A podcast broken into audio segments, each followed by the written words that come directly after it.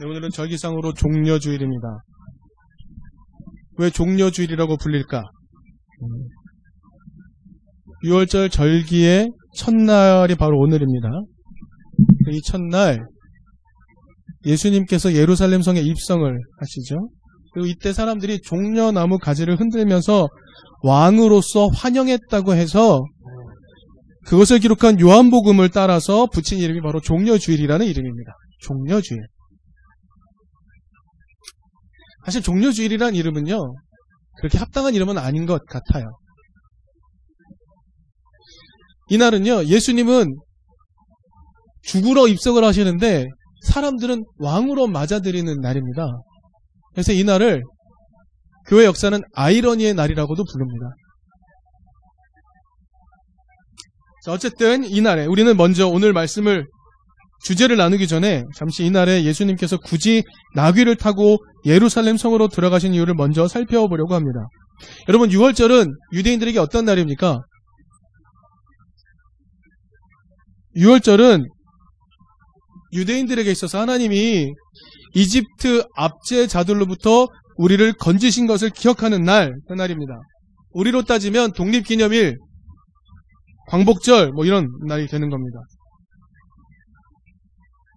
자, 그런 절기를 지키려고 하는데 예수님 당신은 로마가 압제하고 있던 시점 아닙니까? 자, 그러면 6월절이 되면 사람들은 이런 생각을 하기 시작합니다.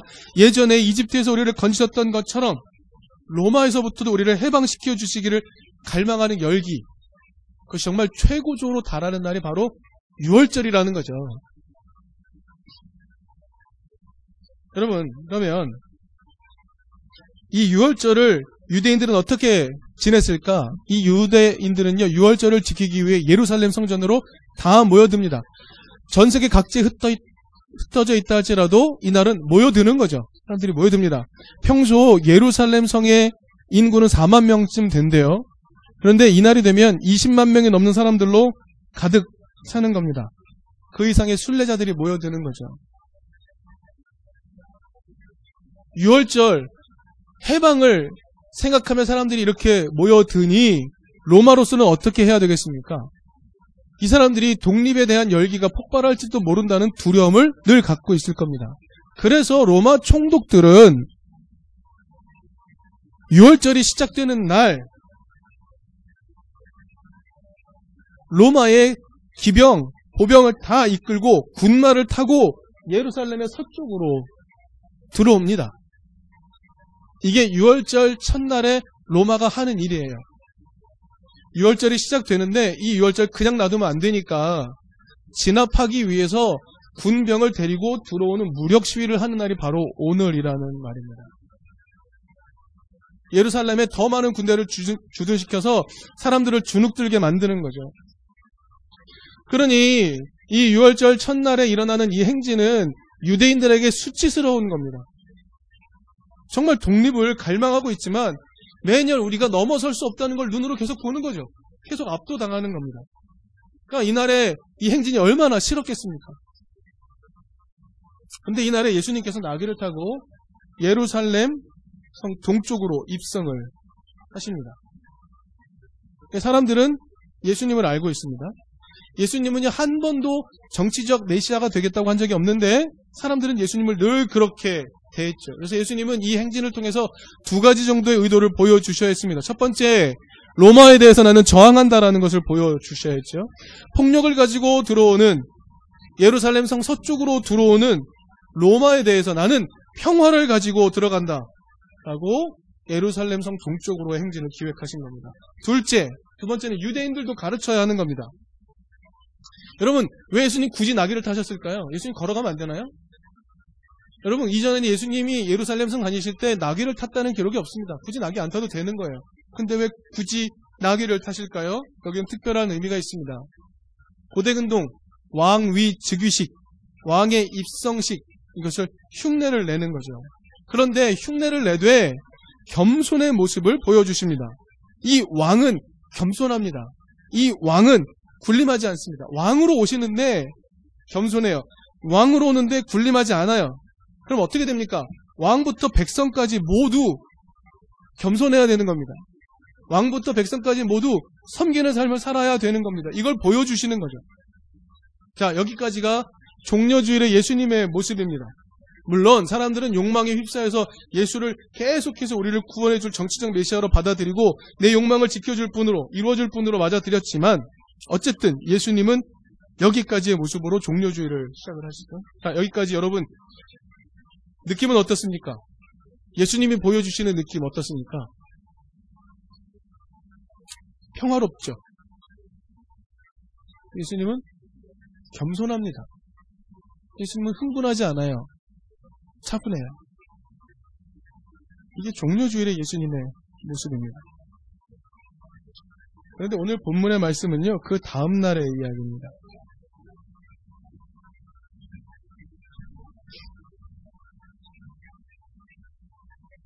이 다음 날의 예수님의 모습은 전날과 너무 다릅니다.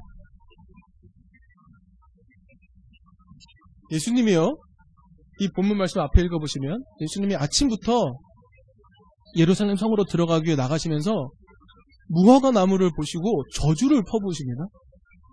무화과 열매 맺을 때가 아닌데도 예수님 무화과 열매를 요청했는데 없어요. 그래서 예수님이 거기다가 저주를 퍼부으세요. 이건 나중에 또 한번 나누도록 하겠습니다. 왜 그러셨는지.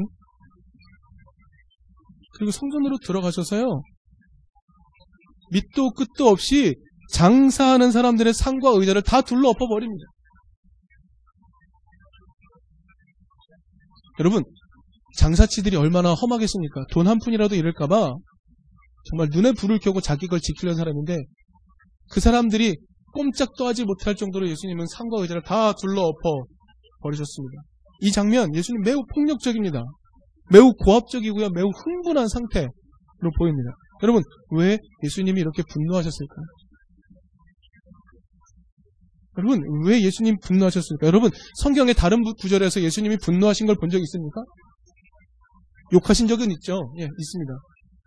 그러나 이토록 분노한 것을 본 적이 있으신가요? 여러분, 예수님이 지금 왜 분노하셨죠? 성전 때문입니다. 성전 때문에. 다시 말하면, 야외 하나님과 백성들 사이에 서서 야외 하나님과 백성 사이를 원활하게 만들어 주어야 될 이 성전이 오히려 그것을 가로막고 그것을 완전히 분리시키고 방해하고 있었기 때문에 그렇습니다. 구약으로 좀 넘어가 보죠. 구약의 미가 선지자와 이사의 선지자는요, 거의 동시대에 활동을 했습니다. 그런데 이 두 선지자 모두 하나님이 예루살렘 성전에 대해서 얼마나 실망하고 계신지를 소개합니다. 여러분 이사야 1장을 보시면 이런 내용이 나옵니다. 이사야는요 예루살렘 성의 통치자들, 예루살렘 성의 종, 종교, 정치 지도자들을 향해서 뭐라고 말씀하시냐면요 소돔의 통치자들이라고 말해요. 동성애 한다는 얘기가 아닙니다. 소돔은요 여러분 불의한 도, 도시였어요. 그래서 그들을 소돔의 통치자들이라고 부릅니다. 백성들은 뭐라고 부르시냐면요. 고모라의 백성들이라고 불러요. 동성애 한다는 얘기가 아닙니다. 불의하다는 겁니다. 이렇게 고발을 하죠. 그리고 말합니다. 성전 자체 제도가 너무 싫다. 성전에서 드리는 너희들이 드리는 이 재물의 냄새가 나는 싫다. 질려버렸다. 라고 말씀을 하죠. 미가서를 보면 이런 내용이 나옵니다. 미가서 1장 5절에서 이렇게 질문을 던집니다. 미가 선지자가 유다의 죄는 뭐냐? 유다의 죄는 뭐냐? 여러분, 유다의 죄가 뭘까요? 미간 이렇게 말합니다. 예루살렘 성전이다. 예루살렘 그 자체가 죄다. 라고 말해요. 둘 다 뭘 봤냐면요. 시대 약자 돌보기는커녕 자기들의 입속을 챙기기 위해서 약자들을 수탈하는 최전선이 예루살렘이라는 거예요. 예루살렘 성전이라는 걸 그걸 발견한 겁니다. 여러분요 미가는요 그래서요 예루살렘 성이 멸망할 것이다 라고 예언한 첫 번째 예언자예요. 예루살렘 성이 멸망할 것이다. 구약 시대에도 이랬단 말입니다.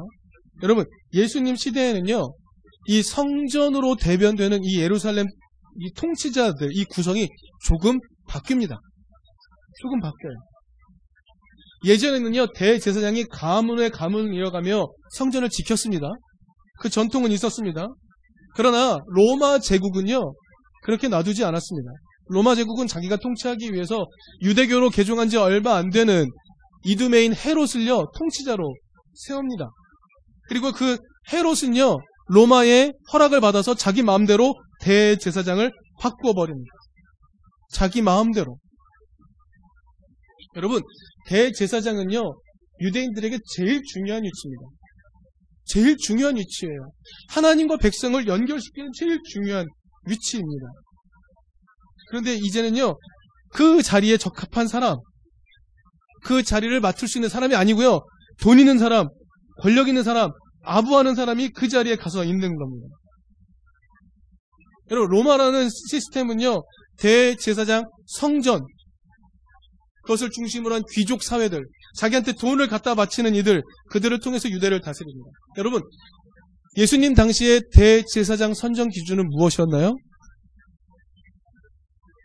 돈입니다. 돈을 많이 갖다 바치는 사람이 대제사장이 되는 겁니다. 자, 그 대제사장이 자기가 쓴 돈을 어디서 보전을 받을까요? 성전입니다. 성전을 통해서 민중의 돈을 뜯어내는 자들이 되는 거죠. 예수님이요. 이것에 대해서 분노하시는 겁니다. 민중들이 하나님께로 나아가고 하나님을 만나는 그 길, 성전, 그것을 움켜쥐고서 수많은 사람들을 수탈하고 있는 이 성전 체제에 대해서 예수님은 엄청나게 분노를 하고 계신 것이죠. 성전 체제에 대해서 예수님 분노하십니다. 성전들이, 성전이 사람을 살리는 게 아니라 오히려 종교의 명분을 가지고 사람들의 삶을 완전히 망가뜨려 놓는 것에 대해서 예수님 분노하고 계시는 겁니다. 여러분, 예수님 당시에 야외의 가르침이 뭔지도 모르는 대제사장들이 자신의 종교 권력을 유지하기 위해서 외치는 구호가 있습니다. 구호. 구호가 뭘까요, 여러분? 프레임이라 그러죠? 사람들 머릿속에 박아놓는 프레임. 그것은 무엇이었을까요? 이겁니다. 성전은 하나님이 계시는 집이다라고 말합니다. 이게 프레임이에요.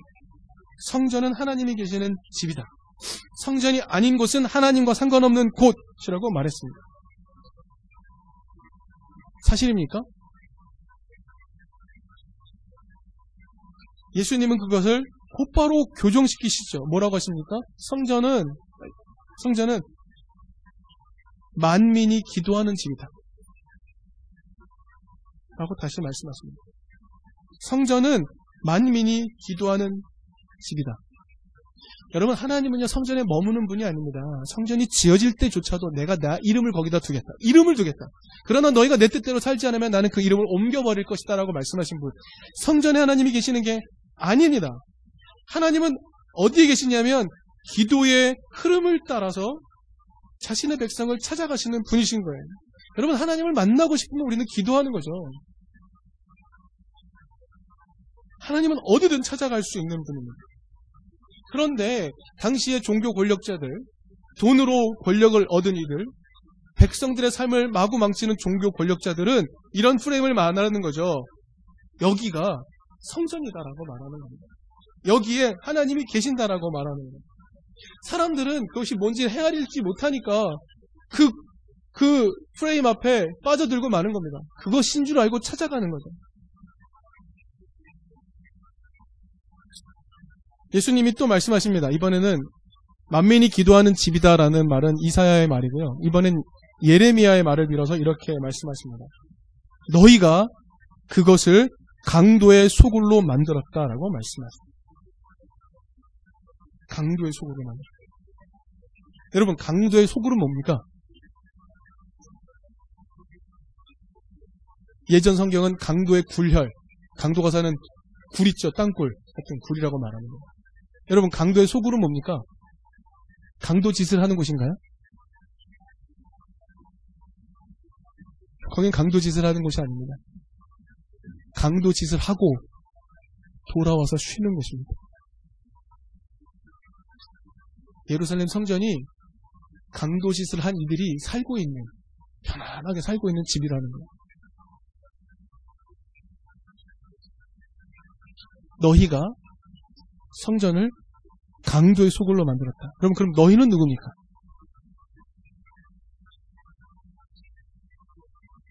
예수님이 환전상과 재물 파는 사람들의 상과 의자를 둘러부셨어요. 그들입니까? 아닙니다. 그들이 아닙니다. 여러분 오늘 본문 말씀에 18절을 보면요. 예수님이 이렇게 말씀하세요. 너희는 그곳을 강도의 소굴로 만들어버렸다 하자 대제사장과 율법학자들이 그것을 듣고는 여러분 너희는 누구냐면 대제사장 율법학자들입니다. 성전 체제 꼭대기에 앉아서 사람들의 고열을 빼먹는 지도자들, 종교의 허울을 쓰고 있는 강도들, 체제의 꼭대기에 앉아서 강도짓을 마음껏 하고서 편히 쉬는 자들. 그런 상황에서 예수님은요, 성전의 정상적인 기능을 위해서 필요한 사람들인 환전상, 재물을 파는 사람들의 상까지도 다 엎어버리신 거예요. 여러분, 이 사건이 무엇이냐면요, 성전 청결이 아닙니다. 더 정확하게 말하면 성전 폐쇄입니다. 성전 폐쇄. 여러분 성전 되게 중요한 곳이잖아요. 상징적인 곳이잖아요. 근데 예수님 이렇게 말씀하세요. 성전 폐쇄되어도 돼. 라고 말씀하시는 겁니다. 여러분 좀 제대로 정의를 합시다. 이 사건은요, 성전 청결 사건이 아닙니다. 성전을 깨끗하게 하신 게 아니에요. 성전을 폐쇄시켜 버린 겁니다.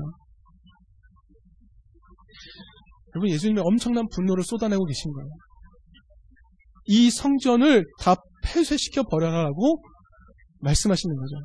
여러분, 이게 하나님의 열망이었다는 거 아닙니까? 말라기서에 어떤 내용이 나오죠? 누가 와서 이 성전 문을 닫아버렸으면 좋겠다. 누가 와서 이 성전을 정말 문을 닫아버렸으면 좋겠다 말씀하시잖아요. 예수님이 그 일을 하신 겁니다. 성전을 폐쇄시켜 버리신 거죠. 종교의 허를 쓰고 체제의 꼭대기에 앉아서 강도짓을 마구 하는 자들이 설치고 다는 이 세상을 폐쇄시켜 버리는 겁니다. 여러분, 오늘날에도 교회가 그러한 기능을 하고 있다면 교회 폐쇄 가능합니다. 여러분, 교회 없어도 돼요. 하나님 만날 수 있어요. 목사 없어도 됩니다. 하나님 만날 수 있어요.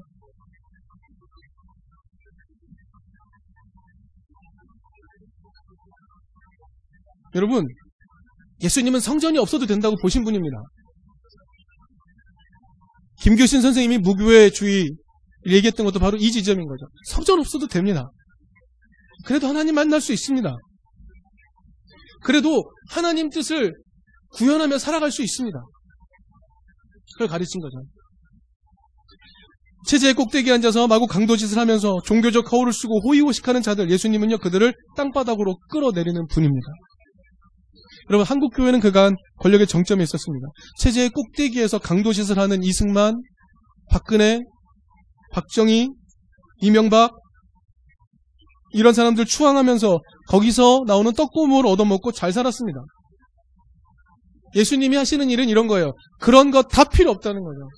그런 시스템에 대해서 종언을 구하고 계시는 겁니다. 그리고 이제 말씀하시는 거예요. 이제 너희들의 체제는 끝났다라고 말씀을 하시는 거죠. 강도의 소굴이 되어버린 교회의 문 닫아버린다라고 말씀하시는 겁니다.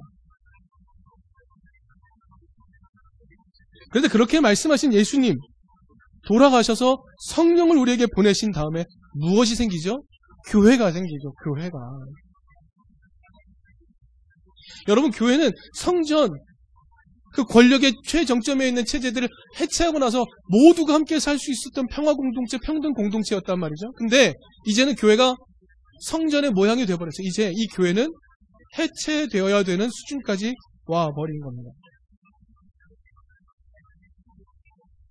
여러분 성령을 보내셔서요 우리에게 뭘 가르치셨냐면 너희들 다른 세상 만들 수 있다 다르게 살 수 있다라고 우리에게 가르쳐 주신 거죠 성전에 목숨 걸지 말고 사랑에 목숨을 걸면 너희들 모두 살 수 있다라고 가르쳐 주신 겁니다 예수님은요 원래 하나님과 백, 이스라엘 백성이 그런 만남이 일어나야 되는데 그걸 가로막고 있는 이 성전 체제에 대해서 불같이 화를 내시고 그것이 허물어야 된다고 말씀하시는 분이십니다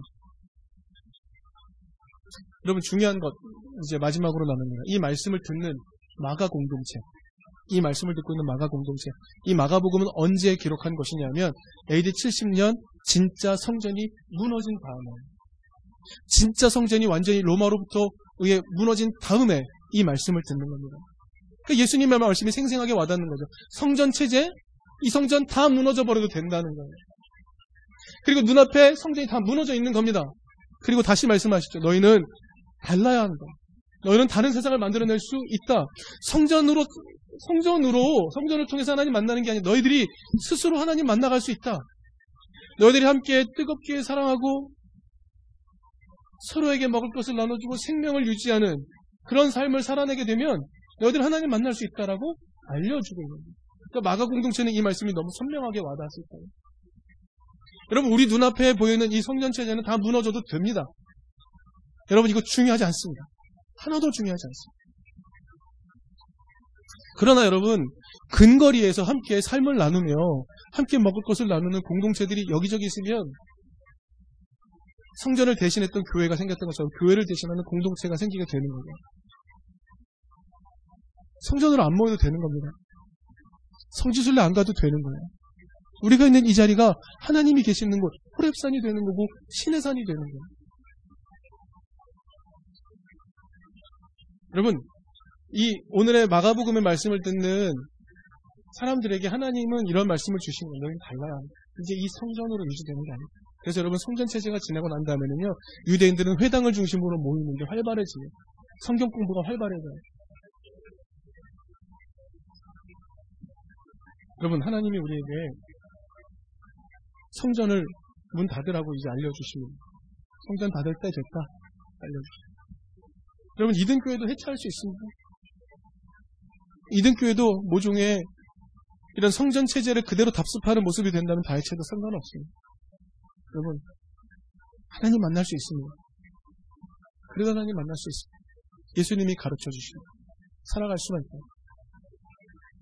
이제 우리에게 다름을 요청하는 주님의 음성에 귀를 기울이며 잠시 묵상의 기도 드리도록 하겠습니다.